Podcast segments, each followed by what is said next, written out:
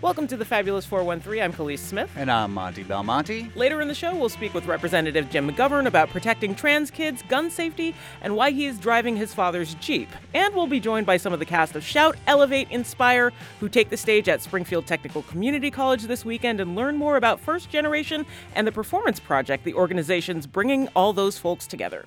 Today is April 20th, 420 in the 413, and everywhere it is an unofficial but widely recognized cannabis holiday. Before we introduce our special guest, I thought I would share this piece of history from Time magazine written by Olivia B. Waxman. Some say 420 is code among police officers for marijuana smoking in progress. Some cite Bob Dylan's song Rainy Day Women number 12 and 35 because 12 multiplied by 35 equals 420. But to put it bluntly, those rumors of the history behind how April 20th and 420 got associated with marijuana are false. The most credible story traces 420 to Marin County, California. In 1971, five students at San Rafael High School would meet at 4:20 p.m. by the campus's statue of chemist Louis Pasteur to partake. They chose that specific time because extracurricular activities had usually ended by then. This group, including a man named David Reddix, became known as the Waldos because they met at a wall. Were so creative. know, they right? would say 420 to each other as code for marijuana. Later, Reddix's brother helped him get work with Grateful Dead bassist Phil Lesh as a roadie, so the band is said to have helped popularize the term 420. On December 28, 1990, a group of deadheads in Oakland handed out flyers that invited people to smoke 420 on April 20th at 4:20 p.m. One ended up with Steve Bloom, a former reporter for High Times magazine and authority on cannabis culture. The magazine printed the flyer in 1991 and continued to reference the number. Soon it became known worldwide as a code for marijuana. And in 1998, the outlet acknowledged that the Waldos were the inventors of 420. All that from Time magazine. And joining us this 420 from our very own 413 is Springfield's own Payton Shubrick, owner of Six Bricks Cannabis in Springfield, right around the corner from the NEPM studios, one of only three black female owned pot shops in the Commonwealth of Massachusetts. Thank you so much for joining us. Thank you so much for having me. So, Six Bricks is not just female owned, it's family owned. Like, your family is on the board for Six Bricks. How did that come about? Yeah, it's actually an interesting story. So, a little bit about myself. Growing up here in the city of Springfield, uh, I was in a dry household. There was no smoking, there was no drinking. It was a focus on water and athletics. And so, uh, after completing undergraduate at College of the Holy Cross, Where uh, you played what sport? where I ran track and Nice. field. Um, the 400, I remember it vividly. Uh, it's hard to forget that race. Uh, the voters voted to legalize in 2016. And so I had the hard task of telling my parents, who at the time thought I was going to go to law school, that I instead wanted to be a legal drug dealer. uh, that's quite frankly how I put it. Uh, and that was important simply because I knew that if I was going to go into this space of cannabis, which was and still is primarily white male owned and operated, that I would need the support of my family. And so know for me to even consider this, I needed them to agree to help. And so Six Bricks is a play on the last name Shubrick, six people in my immediate family. Um, my father, my mother, and my sister all participate day in and day out. For those listening, yes, that means I manage my parents, and that's an interesting dynamic, right? Talk about Christmas getting interesting, right? Um, but uh, it's been a, a journey and I one saw can those numbers. This all you got me? yeah, exactly. Quite literally. It's like we're going to talk to HR about that on Monday. Yeah. Um, but yeah, it's been a great experience of being able to bring together the aspects that are really important to me, like family, like access to cannabis so that it can be a part of an individual's wellness routine, and having the support of my family to make that dream now a reality. I think it's also really important, like, not only is it like black owned, it's female owned, but like it's local owned too. Like, that's another problem I see in the cannabis in- industry from the outside in. Like, there's a lot of outside folks coming in to start businesses here, but it's also really important to have folks from here starting those same businesses and reinvesting it in the community. Oh, most certainly. So you do have, as you described, a lot of multi-state operators um, that have had success in other states that legalized prior to Massachusetts that come in and, in my opinion, do a rinse and repeat model of what they found successful in those other states. The problem is it doesn't actually engage the community in a meaningful way. And so for me, Six Bricks becomes extremely important to the community because it acknowledges the one, the checkered history, right? Because cannabis was not always legal. So what what did it do to a community like Springfield? And at the same time, it allows me to consider um, with the disposable income a lot of our residents have, how do they get to make a legal purchase and feel good about it and not be reduced down to the things that are going to be $8 or $4 and less than ideal in terms of what they're looking to achieve in their cannabis experience. We're speaking with Payton Shubrick, the owner of Six Bricks Cannabis right around the corner from these studios here in Springfield. Springfield, born and bred. And you mentioned that you were in a dry household and that you had to tell your family that you're not going to be a lawyer, but you're going to go into the world of cannabis. Now they're all a part of it. Was there a long process to bring them on board to being a part of it? And is cannabis, if coming from a dry household, now a part of your own uh, repertoire, personal lives? Great question. So I would say the hardest person to get on board in full transparency was my father.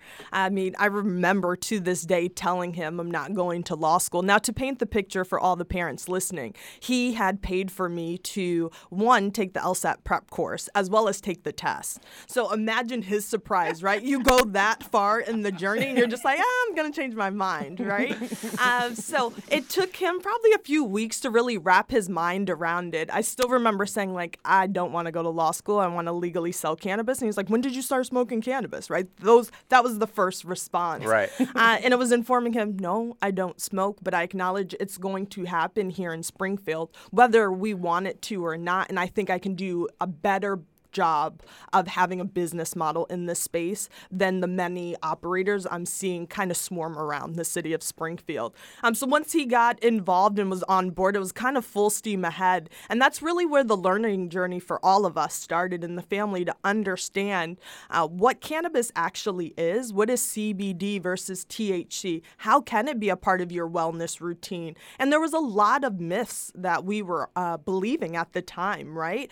You know, it was the understanding. You get high and then you're on the couch eating Cheetos for hours on end and you see the cheeseburger in the corner doing yoga because, you know, you're on this trip. All of which can happen, but doesn't have to happen every time. Everybody's exactly. experience is different. Most certainly. So is understanding what was our experience going to look like and taking safe and calculated risks and exploring what cannabis usage could look like for us each individually, while also at the same time as a collective and how that would feed into our business model. I was saying off the air how I came from trying to hide it from my parents as a child to now that my parents' generation going to places like Six Bricks and trying to work with a bud tender about it as wellness, as, as about, you know, trying to find healthy ways of using this substance that was controlled for a while. So it's really like it's mind-boggling to think back just, you know, that few decades ago how far it's coming. We're speaking with Payton Shubrick from Six Bricks Cannabis in Springfield. Uh, we've got a lot more questions for you, uh, but the, one of the most important things that I think you're doing, and you referenced this before about the impact that you knew marijuana, cannabis was having in the city of Springfield in regards to the legal system, and then kind of coming in when it becomes legal and owning your own city and, and the cannabis usage in that city, you're working with an expungement clinic uh, to try to to deal with the previous repercussions of what went on for cannabis p- possession and sales. Tell us a little bit about that. Yeah, most certainly. So, part of what really drove me to be a part of this industry was acknowledging I went to a public high school. I knew the kids who sold the dime bags and looking at the trajectory of our lives, right? The ways in which that they were then able to progress or not progress because then they were arrested. Their lives were forever changed. And now you have that same plant being legalized and on those same corners now being sold, and nobody's talking about the wealth gap, the disparities in communities like Springfield. And so for me, it was really considering if we're going to have a business model in the space, we cannot be tone deaf to the reality of what was happening in this community prior to that legalization. So if you look at the physical layout of the store, we have a timeline on the history of cannabis talking about the war on drugs. If you look at our word cloud wall, we're not just calling it cannabis because when I grew up, it was pot and it was broccoli. And if you had the foreign exchange student talk to you, it was diggity dank, right? so including all these aspects. Tell me more. Yeah. I love these. um, but the expungement clinic really was an opportunity to um, more formally acknowledge that. We worked with community legal aid and many sponsors, being Local Roots, Safetiva Labs, Tree Works, and we wanted an opportunity for those that had a conviction related to cannabis or a nonviolent crime to have an opportunity at a fresh start. So we were able to host it on our site this past Sunday and help the community free of charge simply say, we acknowledge that you buying cannabis today might be a great experience, but you may have also had a history with a less than ideal experience. And how can we right that wrong? So, in many ways, restorative justice for a community that really does deserve it. I think that ties into some of the state's attempt at a, a, social equity program where the cannabis industry is con- is considered like we've got one, and I do believe it's modeled on what's happening in Oakland in general. But can we talk about like just the pros and cons of it? Because in, on the whole, like it's a good and very necessary program. But when I look at it, I maybe see some holes towards the end. Again, one of those ledges that you reach where like you've got all this support, you've got all this support, and then you hit a certain line and then there's nothing. There's the floor just drops out. Oh, most certainly. I describe the social equity program at a best attempt uh, to get uh, those that have prior convictions in cannabis, people of color, those who are living in areas of disproportionate impact involved in the legal market. However, it's the equivalent of learning all the games of Monopoly and not being given the cash to actually play the game. Mm. And so when you think about cannabis, you have to remember that there are many barriers to entry, but the biggest is capital when on average you're spending 1.5 million for a retail license and that's all in to go through licensure to build out your space to hire folks to buy product to cut a ribbon and open doors. Coming from a community like Springfield, how many people do you know that you could simply say, "Hey, I need 1.5. Can you write that I need that to check? know more of those people." yeah, me too. well, I think we all do, right? and so when you think about that, the social equity program did a really good job of showing people how to navigate the process for licensure, but where it fell short is it didn't provide them with the capital they needed. So unfortunately, you still have a lot of folks who went through that program and fell prey to predatory lending because then you had multi state operators who were very interested in working with them, and I'm using air quotes, uh, but simply wanted to eat away at their equity and take over their business model. So the social equity program, while it was a, a great attempt, still has a lot of work to do. There has been a social equity fund that has since been started, um, but none of those funds have been given out to any candidates yet. Coming up more with Payton Shubrick from Six Bricks Cannabis in Springfield. Later, a preview of Shout, Elevate, Inspire at Stick and McGoverning with McGovern. I'm going to ask Payton if there is uh, something in their deli style motif that they've got going on today that can help me not see how the universe unfolds in a terrifying way. You're listening to the Fabulous 413 on New England Public Media.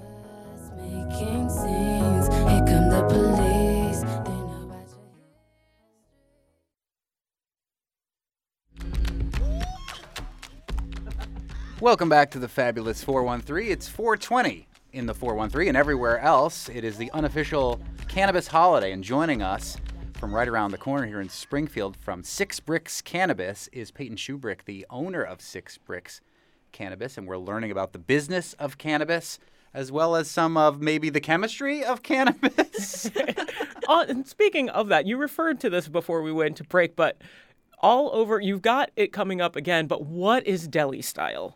Great question. So, deli style essentially is the opportunity for folks to see the cannabis prior to them buying it. So, what happens in a retail model is everything's prepackaged. So, you can learn about the strain, you can learn about the product, but you never get to visually see it. And when we think about the legacy market, one of the nice things was you could see through the dime bag and understand, like, oh, that flower looks really good. Yeah, or- this looks like oregano. How have I been ripped off again? exactly, exactly. Exactly.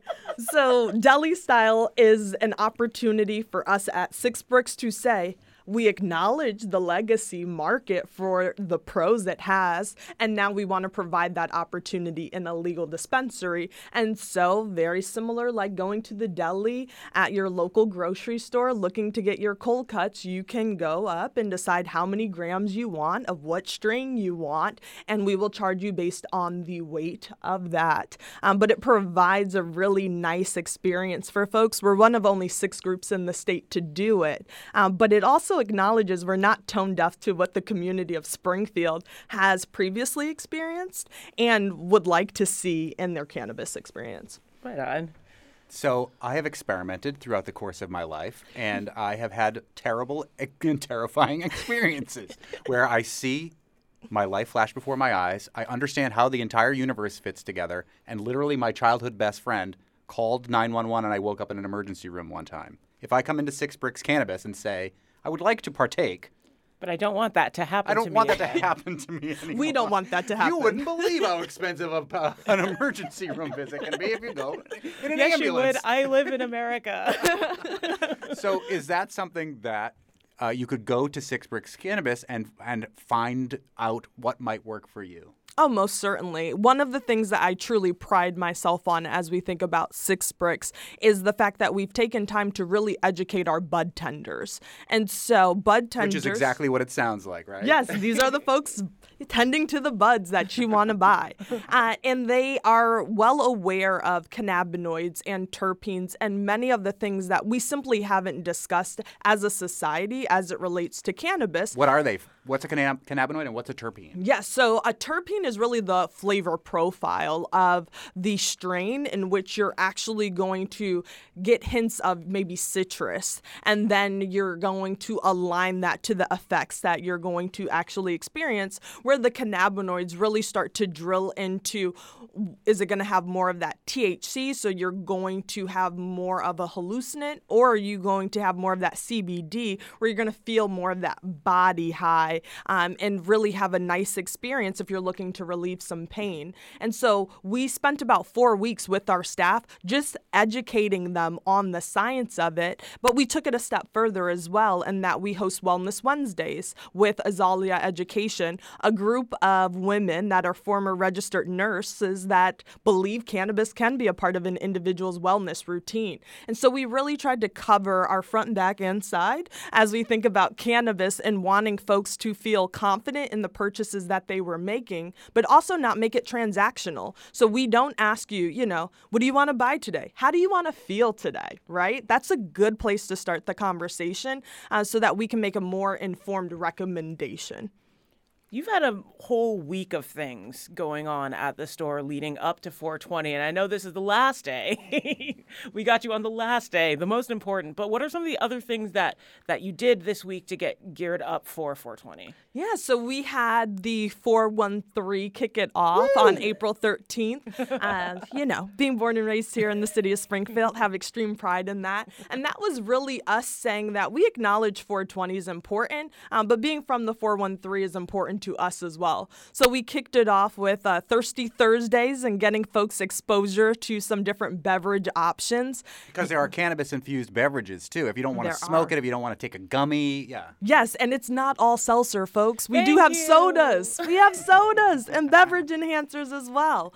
Um, so we kicked it off there, and we had a different theme every day Flower Friday, really getting folks exposure to different strains. Um, and with that, also providing diversity of price point, acknowledging acknowledging there's nothing more disappointing than spending $60 on an eighth only to realize you don't even like it.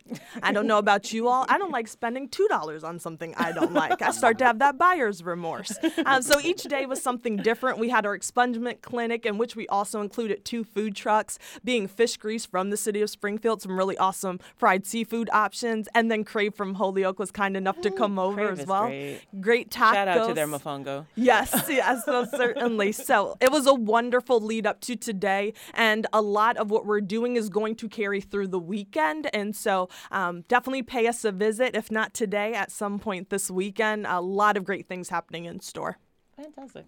Payton Shubrick from Six Bricks Cannabis on this 420. Is there truth to the indica, indica couch? I forget what the sativa part of that is. Like there are different strains, right? And so the one of them is supposed to be like you're going to be totally vegged out, and the other one, I can't remember what it is. The Yeah. sativa has some fancy schmancy rhyming thing with it too. But. Yeah, most certainly. So, as you think about the strains, there are three different categories in which they can fall. Indica, in the couch, that's going to be more of your relaxing calmer, helping with sleep, so on and so forth. You then have a hybrid, which is a mixture of that indica sativa, um, which means that you'll probably start feeling good, um, maybe a little giggly, laughing, feeling uplifted, and then easing into a nice, almost, uh, I won't say couch locked feeling, but more of that relaxing, like it'd be great to take a nap, right? uh, and sativa's the other one that you were thinking of, and that's definitely more of that uplifting, energizing. I'm gonna get focused and plow through a hundred emails, if you will. Oh, that's not what happened to me. Well, he, you didn't shop at Six Bricks, so I mean, yes. No, I did not. You can fix it. What do you think the future holds for the cannabis industry? Because we've already started to see, with like Northampton in particular, had like the highest per capita number of cannabis shops in the entire Commonwealth of Massachusetts. Some of them have started to close. Easthampton has already lost one.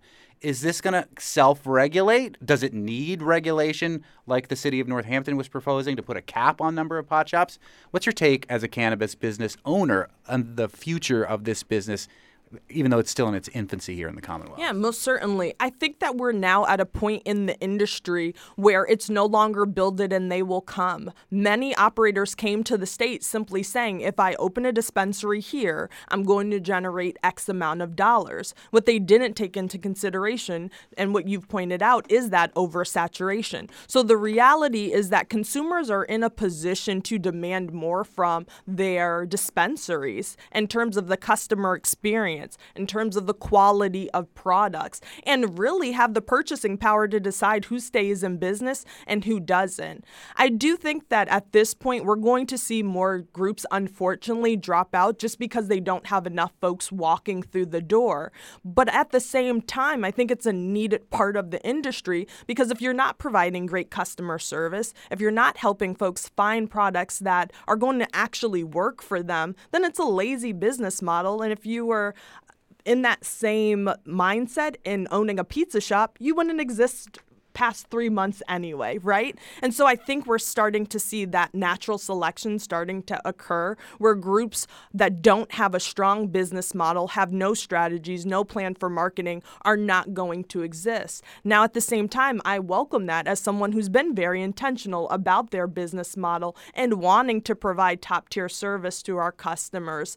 I don't think at this point we need over regulation, but it is figuring out what's the competitive advantage that Six Bricks has over our competitors. What do we do really well in amplifying that that will carry us? And the groups that can't figure it out, unfortunately, uh, won't survive. It seems like one of those like tenets of the business model that may be lost on people coming from outside the state is how important it is to have a strong tenet of community involvement with what you are offering and like who comes in your door like making sure you're still having that connection with wherever you are. It can't just be about the strains. It has to be about the people as well because otherwise like why are we doing this?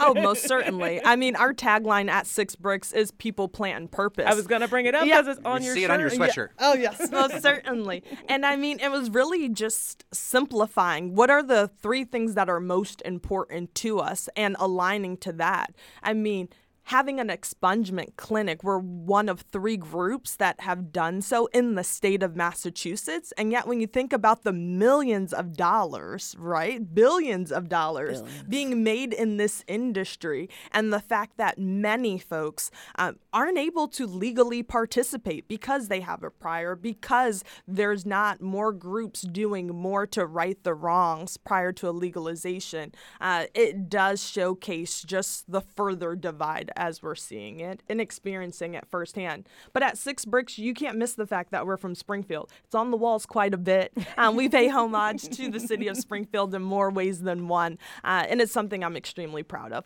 Payton Shubrick from Six Bricks Cannabis right here in Springfield, right around the corner. Thank you so much for spending some of your, your busiest holiday with us here in the 413. We hope to have you back more to hear more about equity in the cannabis industry and more about what you've got going there at Six Bricks. Thank you so much. Thank you for having me. I appreciate it. It was a pleasure. Coming up, McGoverning with McGovern. You're listening to the Fabulous 413 on NEPM.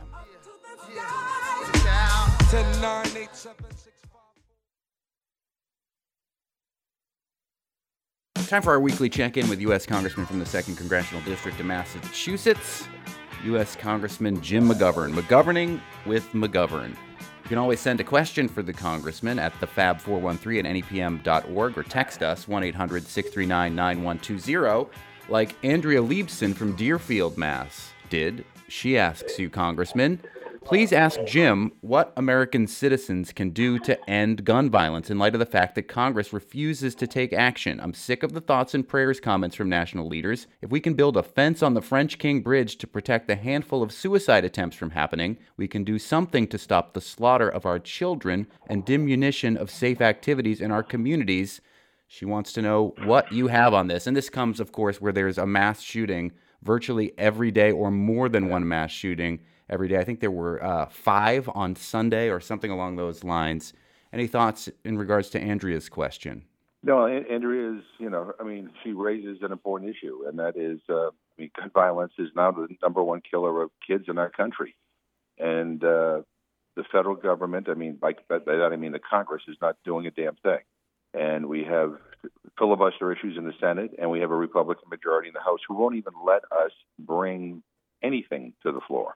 I mean, doesn't matter what it is. If it's anything to do with uh, gun control, they are blocking it. And um, we had a, a bill on the floor this week uh, because they decided their latest uh, attack was going to be aimed at uh, trans individuals, and they were talking about uh, trans girls in sports. And it, it, I mean, it's just the most ridiculous thing in the world. But but trying to again create a wedge issue here in this country, uh, and saying they want to protect kids. Well, if you want to protect kids, you know, you ought to do something about gun violence. I mean, it is it is astounding. I mean, and it's not even monthly, it's not even weekly, as you pointed out, it's daily. So we are trying. We are using every uh, procedural motion and move that we have available to us to try to bring something to the floor to force a vote. We're going to continue to do that, and we're going to continue to speak out. In fact, when I'm finished with you, I'm going to a, a gun violence prevention task force meeting to talk specifically about other concrete actions we might take. More to Andrea's point, and you posted an article from the Boston Globe that's saying that there were seven steps to get to gun safety. If if all the states adopted Massachusetts gun laws, we could. This Boston Globe estimates you could save twenty seven thousand. American lives. Are there effective local things that the federal government aside uh, have been effective that you've seen in local communities or state to state? Well, we have one of the lowest rates of gun violence, if not if not the lowest of any state in the in the country. So, I mean, we're doing something right here. But understand this: you don't have to check in with anybody when you cross into Massachusetts or any other state. Uh, so, you know, unless we all do it, then we all become vulnerable to potential gun violence, uh, where weapons of war, I mean, weapons that are used on the battlefield, can be purchased and used to hunt down civilians, and that's what we're, we're seeing right now. I mean, and we and, in a lot of states they're going in the opposite direction, where they're not requiring you know people to have permits, where they're not requiring people to have any training. I mean, this is insane, and it, it I think it demonstrates the power of the gun lobby in terms of filling up the campaign war chest of members of Congress um, and buying, you know, their silence on this issue. And that silence is complicity, and those people who are blocking gun control legislation, who are voting against gun control legislation, they're taking blood money and they are responsible. They are now responsible. This is not just a problem with the NRA. It is those politicians at the state uh, and at the federal level who go along to get along and make believe like nothing's happening. I mean, it, I, I'm afraid when my kids go to a sporting event or a concert or I mean, there was people were gunned down at a Sweet 16 party. I mean, there's there's no end to where this violence uh, may occur, and it is it just has to stop. And people, not just Democrats and not just independents, but Republicans, who I know care about their kids just as much as I do, have to have the backbone and say enough is enough. Meanwhile, you alluded to this a little bit earlier. H.R. 734 is being considered in the House of Representatives. It's called the Protection of Women and Girls in Sports Act. It would mandate that, quote, sex in the athletic context must be recognized based only on a person's reproductive biology and genetics at birth. You gave a very fiery speech on the floor of the House about uh, protecting trans kids and then posted that on Twitter, and there were close to a thousand comments about that. Mr. Speaker, uh, our Rules Committee meeting last night was an embarrassment. Republicans went on and on about locker rooms, the same creepy stereotypes they leaned on when they tried to stop gay marriage. On and on about fairness, but no mention of the unfairness girls' sports teams face when it comes to unequal resources, unequal pay, and unequal treatment. On and on about safety, but no mention of the number one reason America's schools are unsafe gun violence. Our kids are being slaughtered, for God's sakes. Does anybody on the other side even care? Republicans claimed trans people don't even exist, which makes me wonder why they've wasted all our time on, the, on their creepy obsession with controlling the lives of people they think aren't even real. Republicans want to ban trans kids from sports, but they won't ban child marriage in states like West Virginia and Tennessee. Enough is enough. Stop the fear mongering. First, let's hear your uh, your take on this bill, and then I want to run some of the, the critique of what your comments from Twitter by you and your response to that. So, what's your take on this particular bill? Yeah, well, first of all, I mean, I've been doing town meetings all across my district. I mean, no one raises this as an issue. Number one. Number two, I, I, I'm somebody who believes that everybody ought to be respected for who they are, and that we ought to be moving in a direction away from bigotry, away from targeting people in vulnerable communities. And you know, th- th- this is a deliberate attempt to try to create an issue where there really isn't an issue. And what they're doing is they're disparaging a community in this country. There are trans individuals who are doctors, who are lawyers, who are in high ranking positions in government. Let's get over this. And there are a lot of young kids trying to figure out who they are who will hear this debate and feel more isolated, you know, more depressed. Some might turn to suicide. They will be targets of more violence, more hate crimes. I mean, for God's sakes, haven't we had enough of this? And I, I said in the Rules Committee as they were bringing this up, I mean, the Republicans are creepy. They, they, they come up with these old arguments that they use to try to fight against gay rights and against gay marriage. And, and, and, and they just they come up with these really crazy scenarios that are just not reality. And so, look, it shouldn't be a radical idea to accept people for who they are, to love people for who they are, and let's get away from this trying to stigmatize and stereotype communities because it is so destructive um, and it can cost lives this is particularly in regards to sports. And the Biden administration last week was proposing new regulations that would allow schools to bar transgender athletes from participating in competitive high school and college sports, but didn't want a, a blanket ban on athletes. Uh, and then there was some opposition on Twitter to your speech with people posting things like there are clear biological differences when it comes to physical activity. Sports is a physical activity. There should be separation. Other areas where there are generally no advantages or disadvantages based on gender, i.e., a desk job, is a different story, uh, as well as you can love people, respect people, and care about people, but not always agree with them. We can do all those things and still keep the privacy of biological women intact. The voices and concerns of biological women matter as well. What's your response to to those sorts of pushback on your position on HR seven three four? Yeah, first of all, this isn't a problem. All right, Um, and you know, let let let let local communities and school boards and parents and coaches work all all this stuff up. I mean, I love that some of the comments are saying, "Oh, you know, you're you know you're you're, you're disparaging women's sports." Um, the bottom line is, if you really you want to help women's sports, let's make sure that they're funded equal to men's sports. Let's make sure the resources are there equal to men's sports. And if you're really worried about, you know, the protection of our children, I mean, I mean, the reality is is that uh, there has been more abuse of girls in sports by coaches and by others involved with the sport. And so, I mean, I, I just, I just don't, I, I don't get it. I, I trust the communities to be able to work this stuff out on their own. And I don't think the federal government should come in and blanketly say that girls cannot participate, uh, that trans girls cannot participate in girls' sports, and if they do, we will deny them funding. I mean, this is ridiculous.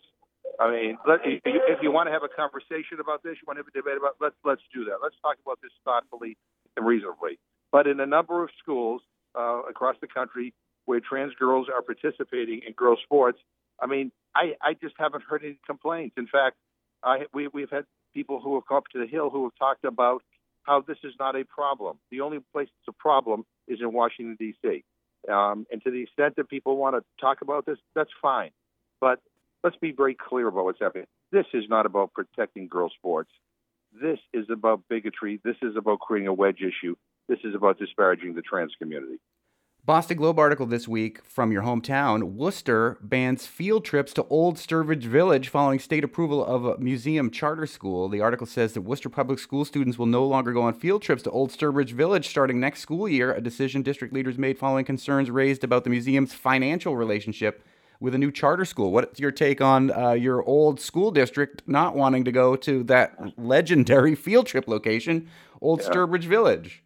Well, look, I love Old Sturbridge Village. I mean, and this is, has nothing to do with Old Sturbridge Village. It has to do with the approval of, of another charter school um, in Worcester and a concern over the fact that funding will be taken away from public schools. So, look, I, I mean that's a, a, a local issue, but I, I understand where you know where their concerns are coming from, and uh, and I am a believer in public education. I believe we ought to fund public education, and I believe that we ought to make our, our public schools as, as good and as great as they possibly can be.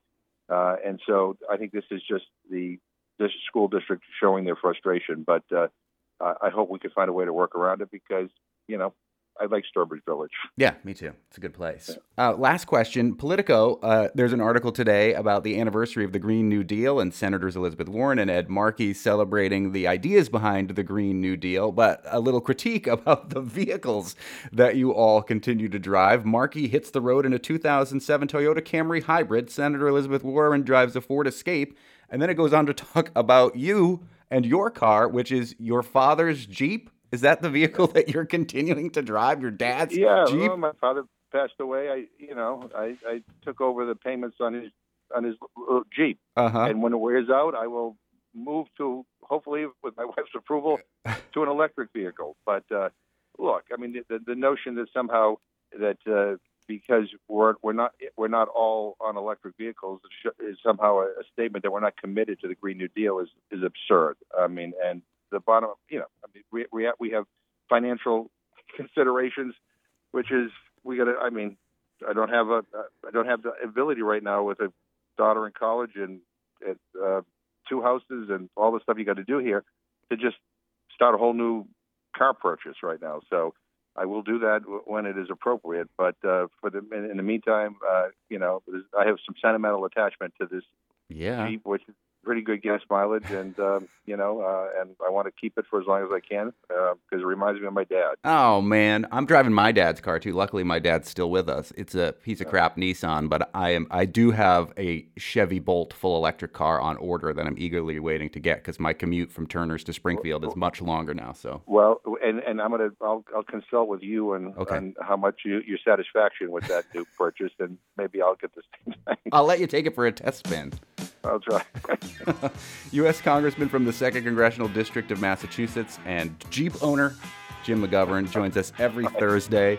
for McGoverning with McGovern. If you got a question for the congressman, you can send it my way, thefab413 at nepm.org, or text us anytime, 1 800 639 9120. Thanks so much, Congressman. We'll talk to you again next week. All the best. Be safe.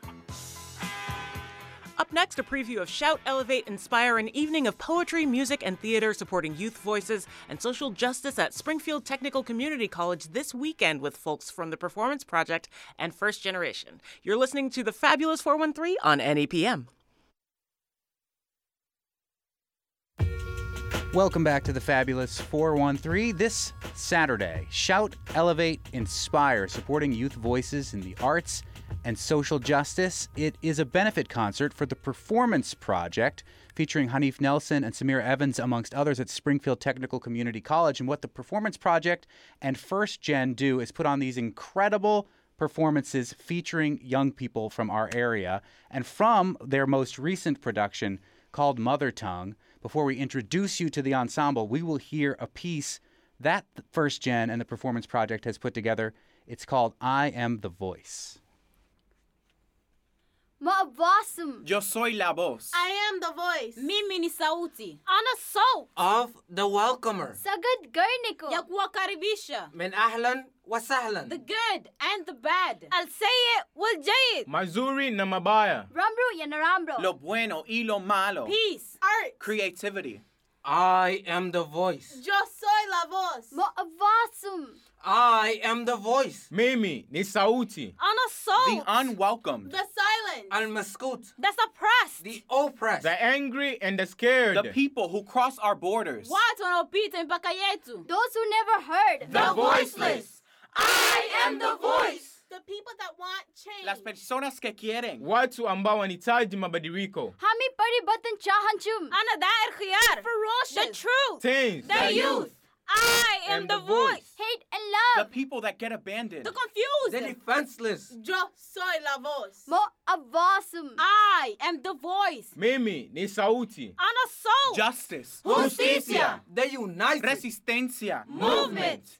I am the voice. The empowered. I am the voice. of my ancestors Ya mababu zangu. Merapur ka bata. I am the voice Yo soy la voz. Mimi ni sauti. Ma, Mimi, Ana, yo, I I. am the voice of Nguvu, Hua, Sakti. poder. power. That is seven performers from First Gen and the Performance Project. I want you all to introduce yourself. Tell us your name and where you're from. Let's go this way. Hi, my name is Star and I'm from Springfield, Massachusetts. My name is Charlotte and I'm from Holyoke. Hello, my name is MJ and I'm from Tanzania and I live in Springfield. Hi, my name is Manisha. I'm from Nepal. Hi, my name is Lolly and I'm from Springfield, Massachusetts. hello hello my name is Montasser I am from Sudan and I live in Springfield Hello, my name is Julita. I'm from Congo and I live in Springfield. And that was incredible, so powerful, despite the fact that we were trying to challenge our engineer over there with all the different dynamics of the whole thing. It- But the- that's what theater is all about. It is about dynamics. It's the thing that you can see on stage this weekend at Springfield Technical. Well, technically, they're not going to be on stage this week. They are. Oh, excellent. That's Yeah. great. So, that, but the whole mother tongue event will be happening elsewhere in May, which we'll hear a little bit. Let's introduce you to a couple of the ensemble directors here, James Arana and Julie Lichtenberg. Uh, James, where are you from? Good afternoon, everyone. My name is James Arana, and I'm originally from Central America, Belize, Honduras, Guatemala. I'm the indigenous people of the Caribbean. Yeah. I'm from Belize. And where do you live now, James? now I live in Northampton. Which is where I see you. That Very sounds frequently. like. I, I'm not going to say that. and Julie Lichtenberg, where are you from? I'm originally from New York City, um, and I live in Northampton as well. Tell us about what the Performance Project and First Gen is. Woo, in a nutshell. Yes. Um, we are a intergenerational community that um, believes in nurturing and supporting um, its members. And so everyone in the group um, comes together, shares stories. Um, we do a lot of leadership workshops and um, we hold a lot of circles, story circles, and then ultimately our first gen members um, create a performance. Mother Tongue took about 14 months to create. They worked with a lot of different artists. And um, these first generation members also mentor younger children in at Rebecca Johnson School in our Ubuntu Arts community. Yes, I like to say that what we do is really create the space for people to get together, listen together, listen to each other, create the supporting and nurturing and respectful space to be able to tell their stories. And we do that through a variety of different ways of creating connections. Yeah, connection is definitely at the core of our work. Um, and actually, if we ever are for a lack of words to really encapture what we do, Montasser here shares a first generation welcome that captures every part of what we do. I don't know if you're interested in hearing I that. I am interested Yeah, in bring it. here. Come in, Montasser. Yeah. They put you on the spot. Yeah, right. Thank you, thank you. Being on the spot's what it's all about. Uh, welcome to First Generation. We are a community of many ages and ancestries who come together to create art, have fun, work hard, relax, be challenged, grow, make magic, create a safe and respectful space, feel connection, and learn to nurture and support each other. We practice leadership, claim a public voice in our communities, and send powerful messages out into the world through our performances. Welcome. I love that. it's, it's a lot easier than trying to explain it. Yeah, that said it. And it's done in several different languages before English is spoken. Wow, that's incredible. And so this Saturday, Shout, Elevate, Inspire at Springfield Technical Community College, 7:30 with my friend Samira Evans, who came up from New Orleans, makes her home in Vermont now, a great performer, and Haneef Nelson with a cavalcade of other folks, plus the first generation ensemble. And it's a benefit for your work going forward, right? Yeah, it's we actually have one annual benefit a year, and it's our benefit concert. And it, what really is exciting about it is that we have very seasoned artists who have been performing for years, um, like Haneef and Samira, along with um, artists who have come through the performance project. So Finta Sidame and Ayana Burnett, a poet and a singer. Um, Finta is also a theater artist, and they will also be performing. Um, and then First Generation does a very short selection from Mother Tongue. And now, Mother Tongue, I was lucky enough to get to see it at the Shea Theater in Turner's Falls a couple weeks ago. But if you loved that I Am the Voice piece, there are, for some people, more opportunities than others to see it. But there is an opportunity coming up pretty soon where people could see um, that particular piece, Mother Tongue. Yeah, so the whole piece, Mother Tongue, is 90 minutes long and it incorporates all the languages of the ensemble and many, many stories from their families, their countries, their cultures, as well as growing up in Springfield um, and Holyoke. And um, we're going to be bringing it to Holyoke. Um, on May 13th, Saturday, May 13th, at 6 p.m. at the United Congregational Church at 300 Appleton Street. It'll be on our website, and we'll, you know, we'll be announcing it. But it's open to the public, and then we're hoping to bring it back to Springfield again in the summer. And Oh, we're presenting it also in the, the, um, Northampton High School, East Hampton High School, and other schools. And we performed it at UMass. UMass and Hampshire College. already. Yes, we yeah we've been performing it a lot. Um, when we do the school shows, we can't have the general public there, but yes, we've been bringing it to schools. So we only have one minute left, but first gen, you are all first generation something, right? Very quickly, again down the line, tell us what you're the first generation of as part of first gen. Are, or is this too hard a question to ask? Or whoever wants to jump in, go for it in the last minute we have left. I am the first uh, trans woman in my generation. In my In your family's family. generation. Yeah. Other first gen people, is it? Go. Go. All right. I'll, I am or be the first generation to graduate from high school and going to college. Nice. I am the first gen of going to college of my mom and my dad. Oh, excellent.